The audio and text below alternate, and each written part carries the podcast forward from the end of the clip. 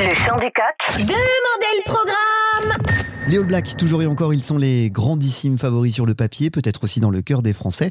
Le sont-ils pour Maxime Mermoz, qui les a joués, notamment en finale en 2011, une finale perdue, petite tristesse et petites larmes. Rencontre avec euh, Maxime Mermoz, qui était l'un d'entre eux et sur le terrain, et qui nous parle de ses Blacks version 2023. On va dire les Blacks ont traversé, j'allais dire ont traversé parce que jusqu'à le début de la Coupe du Monde, ils ont encore chuté à Twickenham en en prenant presque 50 avec une défaite historique contre les Sudaf.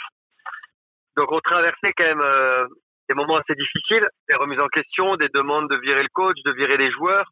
Euh, donc une remise en question euh, perpétuelle et permanente sans trouver de solution.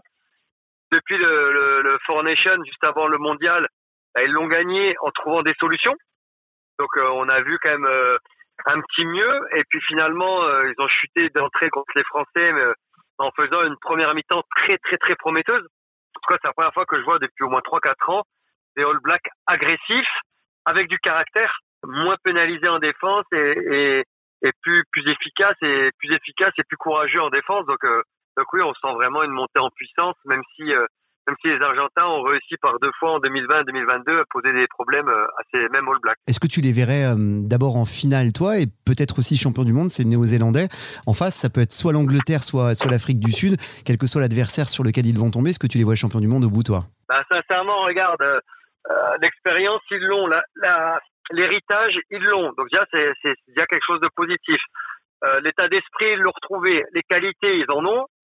Le banc, il est moins, moins, moins impressionnant, mais euh, ils ont rentré quelques piliers intéressants.